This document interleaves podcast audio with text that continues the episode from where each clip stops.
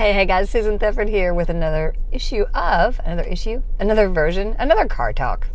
Just put it that way, another car talk. Today we're going to talk about what is, in real estate, what is a bidding war? You may well have heard that word or that term a lot, and we use it a lot as realtors, We're a lot of that jargon, but what the heck is really a real estate bidding war? I'm going to talk about that. I'm about to be in the, I am in the middle of one. I've been in several this year and it is nerve wracking. I tried to think of the very best way I could describe it. Oh, by the way, I'm Susan Thetford with Parks Properties, career realtor for 36 years. I've been trying to think of the best way to describe it for someone who is not, not a realtor, who has never been themselves in a bidding war. What that means is that you finally found a piece of property that you'd love to make an offer on. You really want to make your own. You know once you've made decided to to to make an offer on a house you become emotionally invested in it. It's not only brick and mortar and a dollar sign. It's it's where you're going to raise your family. It's where you you know it, it it's where you're going to have friends and family over. It's where you're going to cook out. You can vision fun and happiness in this home you're already envisioning that before you buy it. So you are emotionally invested in this house. And when you finally make the offer and you make the decision to make an offer, you're excited about it and you're just sure you're going to get it.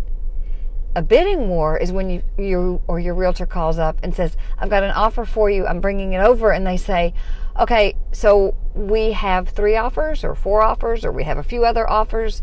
So we're calling for highest and best and I'm using terminology that I'm going to explain all this next week. I'm going to explain each step of this, the strategies of how to win a bidding war, how to maybe encourage one if you're a seller because nothing's better.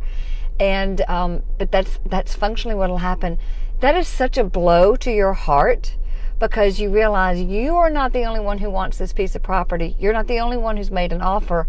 There are several people, one, two, five, you don't know how many, who are all making offers and you don't know what the offers are. You don't know if they're better or worse than yours. It is really, really, it's an emotional roller coaster. Now, I'm not telling you don't get on it. I'm just telling you it's an emotional roller coaster. So, the closest thing I can think of it is, is as if you're almost, pretend you're on The Bachelor. And you are The Bachelor. And you have found the lady of your dreams. But she's still dating three other men. Or four. Or 15, I don't know how many. But you get to the end and you've decided she's the one and you know she's the one and you feel all the feels and everything. And you get to the end and you've given it your best and she chooses somebody else. Now, life does go on. You're going to still be happy, but the fact is there's a lot of heartbreak involved with it.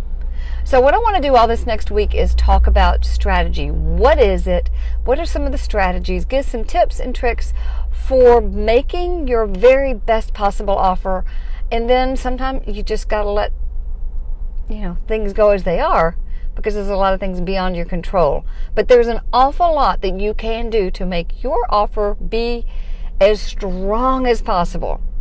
So I want you to stay tuned all this next four days because I'm going to be giving you those strategies, the tips, the tricks to think through and make your offer as best as you possibly can do without putting yourself into financial difficulty. Never, never, never.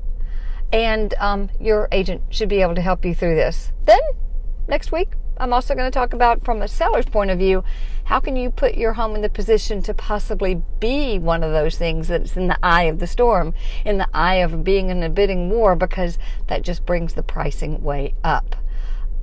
But that too is a strategy. So let's talk about all of those things. Hope you have a great weekend. Be stay tuned. Be stay tuned. Stay tuned because I'm going to begin tomorrow with the first of this series of strategy of winning a bidding war. Hope you have a great day. Let me know in the contents. Have you ever been in a bidding war? Have you ever helped somebody in one? What strategy has worked for you? And uh, I'd love to hear it. I am in one this very moment and am working with my um, customers tonight on our strategy to be the winner of this one. We'll let you know how it goes. See ya. Hope the day has a great you.